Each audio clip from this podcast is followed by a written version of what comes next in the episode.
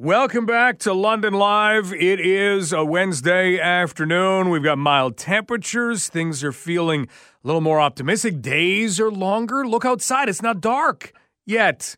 That'll come, but it's not dark yet. However, there are some things we always have to make sure that we don't get caught up in too many pairs of rose colored glasses.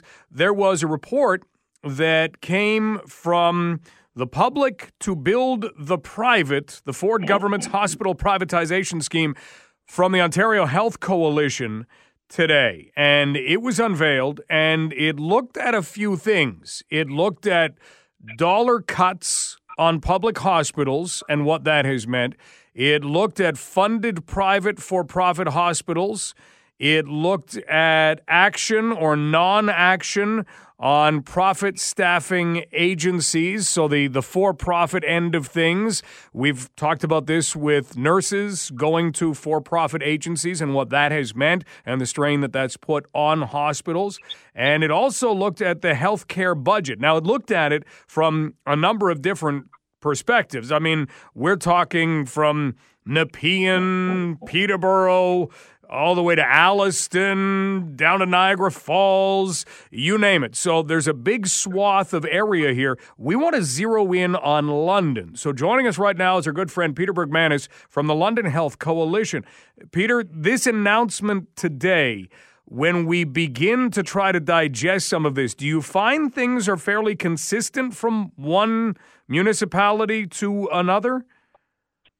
Yeah, frankly, uh, and I will just uh, lead by saying thanks for uh, putting this out there, uh, Mike. Uh, this is very important for our community as well as other communities in Ontario.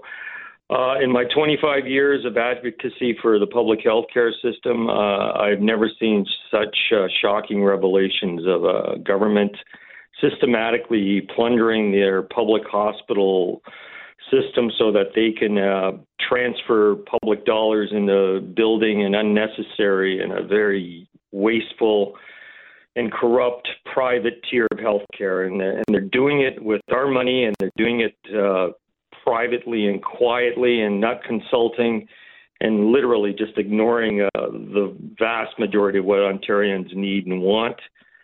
So uh, yeah, this the conclusions that we have seen here are, are really breathtaking. The fact that they're privatizing the hospitals as a policy policy choice, they're stripping them of tax dollars and the staffing that goes with that, and London's no exception. So, for instance, in the City of London, London Health Sciences Centre and St. Joe's combined probably have about uh, some 30 odd operating theaters Many do not get to operate uh, full time, and uh, you know they're wind down surgeries by about 4 p.m. I know this from my own experience in St. Joe's OR. And uh, you know, lo and behold, uh, like the majority of hospitals in the province, those two hospitals are running deficits. This is on the tail end of a national, global, as well pandemic where we should have been pumping more resources into our hospitals. So I can tell you this London Health Sciences Center, they have run a deficit that has now exceeded 2,660% over the deficit they had in year 2022. That's unheard of. Meanwhile, Don Mills Surgical Center, a private facility, saw its income from tax dollars go up over 270%. So, what does that tell you? It tells you that we've transferred that public money into a private for profit hospital. St. Joe's, it had its operating budget slashed in half. It's our only public ambulatory day surgery in the city. It should be getting expanded, not having its budget contracted. So, when it comes to hospitals, Peter, and we're talking with Peter Bergmanis from the London Health Coalition, when it comes to funding, hospitals have what? Money from the province and fundraising. Is that about it in terms of where they're going to find money from?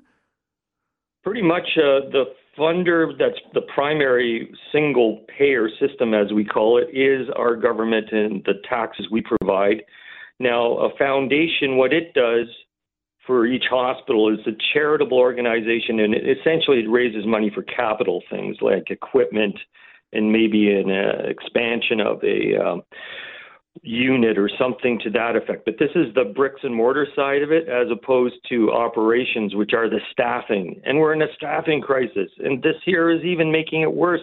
We're not funding our public system.